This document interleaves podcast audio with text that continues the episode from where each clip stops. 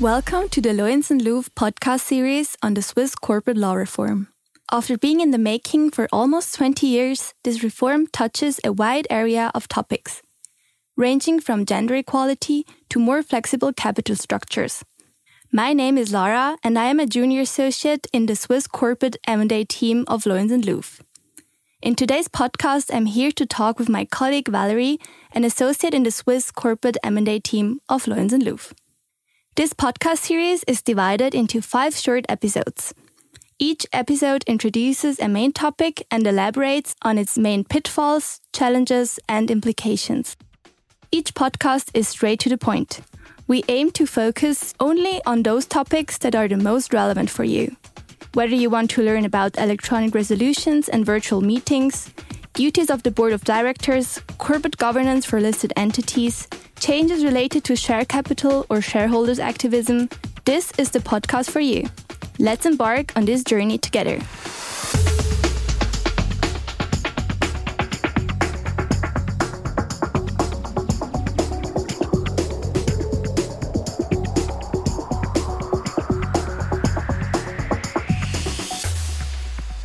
In the first episodes of this podcast, we talked about different aspects of modernizing corporate law. Another goal of the corporate law reform is to strengthen different corporate governance aspects. This includes the strengthening of rights of minority shareholders as well as facilitating the exercise of shareholders' lawsuits, since in practice, shareholders rarely file lawsuits, especially as long as the company has not been declared bankrupt. In the next minutes, we will be talking about the upcoming amendments in Swiss corporate law that impact minority rights and shareholder lawsuits and might therefore have an impact on shareholder activism in Switzerland in the near future. Let's first have a look at minority rights of shareholders of a Swiss company. These are commonly grouped into the following types of rights. First, monetary rights, which include the right to receive dividend or liquidation proceeds. Second, participation rights, covering among others the right to have a general meeting being convened, the right to place items on the agenda and vote at the general meeting. Third, we have information rights, entitling shareholders to receive information on the company required to enforce their participation rights. And lastly, there are control rights to effectively enforce shareholders' rights. One of the most important changes are the lowering of threshold requirements for minority shareholders to exercise their participation rights. For example, the threshold for having a general meeting be convened will stay at ten percent in case of private companies, but be lowered to a five percent share in the capital or voting rights for listed entities. Different thresholds have been implemented for listed and private companies, since they have proven to be too high for listed companies in the past, which mostly have a very broad shareholder base and thus prevent minority shareholders from effectively exercising their rights. Another threshold that has been lowered is the one for placing items on the agenda of a general meeting. It is currently at a ten percent shareholding or a shareholding with an aggregate nominal value of one million Swiss francs. For listed entities, the new threshold will be zero point five percent of the share capital, voting rights, or the participation capital. For private companies, it will be lowered to five percent of the share capital or the voting rights. The new threshold for placing items on the agenda is significantly lower than the one for convening a general meeting. This should incentivize shareholders to use the right to have items placed on the agenda rather than the convocation of a general meeting, since convening a general meeting is mostly more burdensome and expensive for the company involved. Moving away from the threshold requirements, the Swiss corporate law reform is also going to restrict the freedom of the general meeting to dismiss the auditor with immediate effect without providing reasons. So far, auditors could be removed at any time without providing reasons. According to the new provisions, an auditor may only be removed by the general meeting for good cause. The reason has to be disclosed in the note to the annual financial statements. This change aims at protecting minority shareholders as well as other parties who rely on the auditor and information prepared by the auditor in its report in situations where majority shareholders have an incentive to dismiss the auditor. Still, when the term of office of the statutory auditor expires, this new rule does not prevent the appointment of a different auditor for the next term. Let me illustrate what a good cause could be by looking into E U legislation where a similar rule already exists. A good cause might be available if a company decides to appoint the same company as auditor that is already acting as auditor for the other group companies, for sake of simplicity.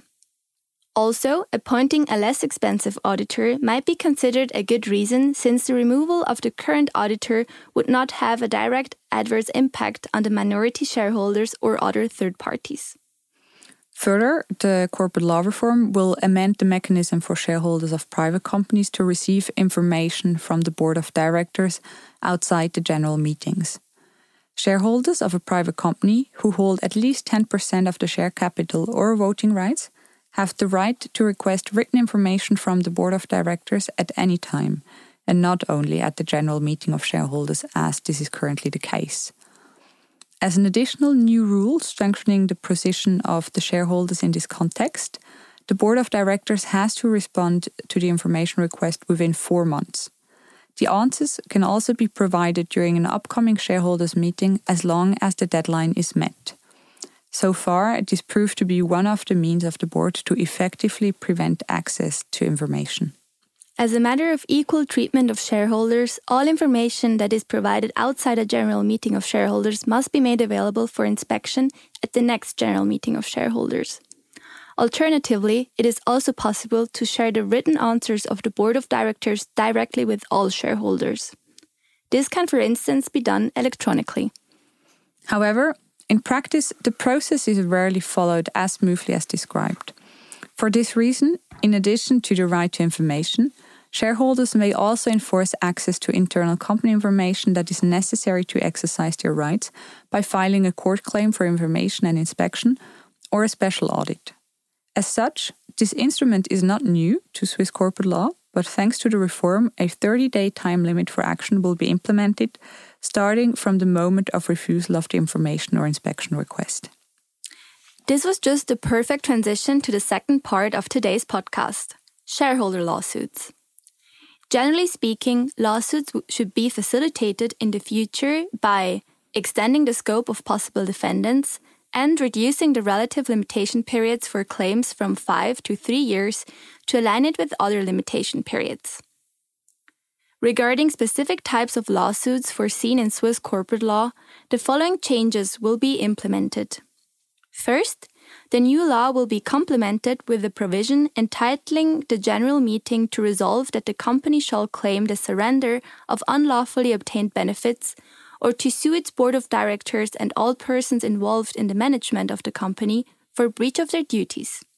Second, the calculation of damages in case of personal liability claims against executive bodies will be specified due to highly criticized jurisprudence of the Federal Supreme Court.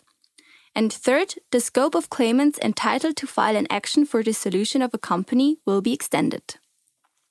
Starting off with the action for restitution, this is a legal remedy for the recovery of unjustified payments made by the company to shareholders, members of the board of directors, and persons closely associated with them, as well as persons involved in the management and members of the advisory board. This clarifies that de facto corporate bodies are also covered by the personal scope of this restitution action. Moreover, the claim for restitution is one of the examples in which the statute of limitations is adjusted. Instead of a single five-year limitation period, the concept of a double statute of limitations with a short relative and a longer absolute limitation period is introduced. This means that the claim for repayment of unlawfully obtained benefits now becomes time-barred three years after the company or the shareholder has become aware of it, but in any case, ten years after the claim arose. The standardization and at the same time simplification of the limitation periods is intended to serve legal certainty. Another legal action that will undergo a certain change is the personal liability action against board members and other executive bodies.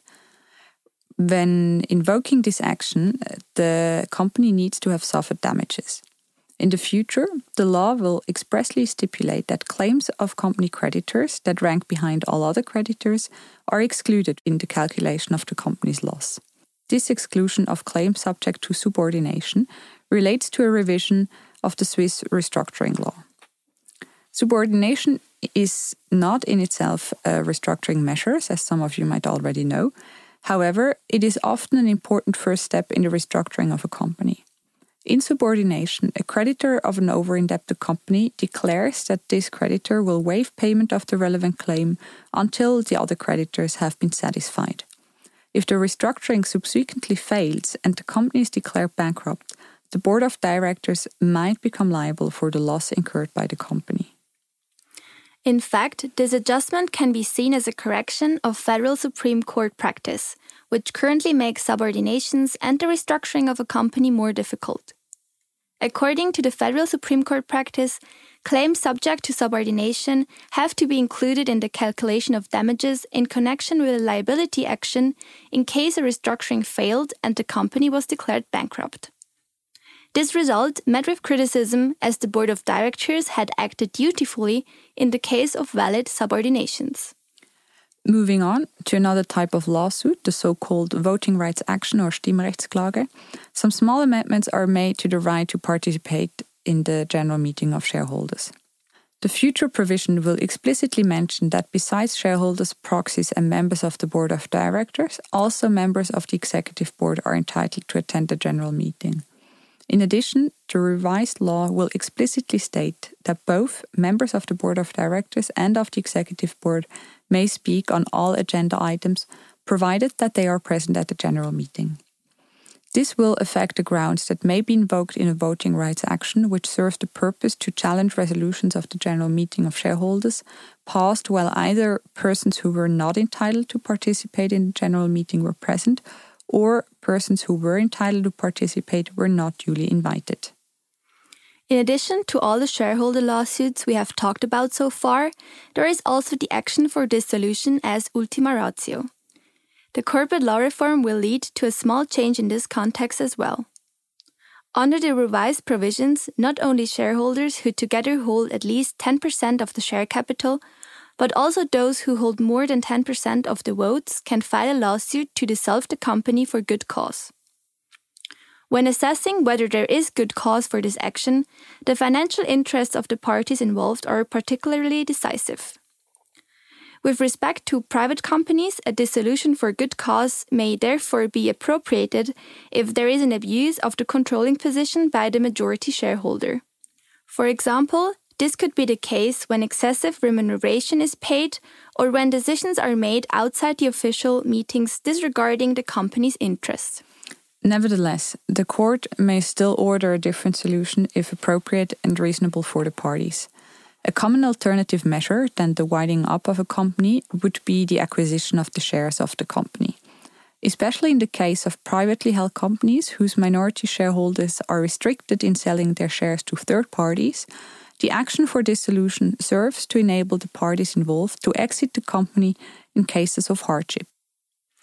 Coming to an end of today's podcast, there are going to be quite some changes in connection with minority rights and shareholder lawsuits. Until now, shareholder lawsuits in Switzerland have been rare. In the past, they have often only been used as a threat and have had preventive effect. This usually led to out-of-court settlements.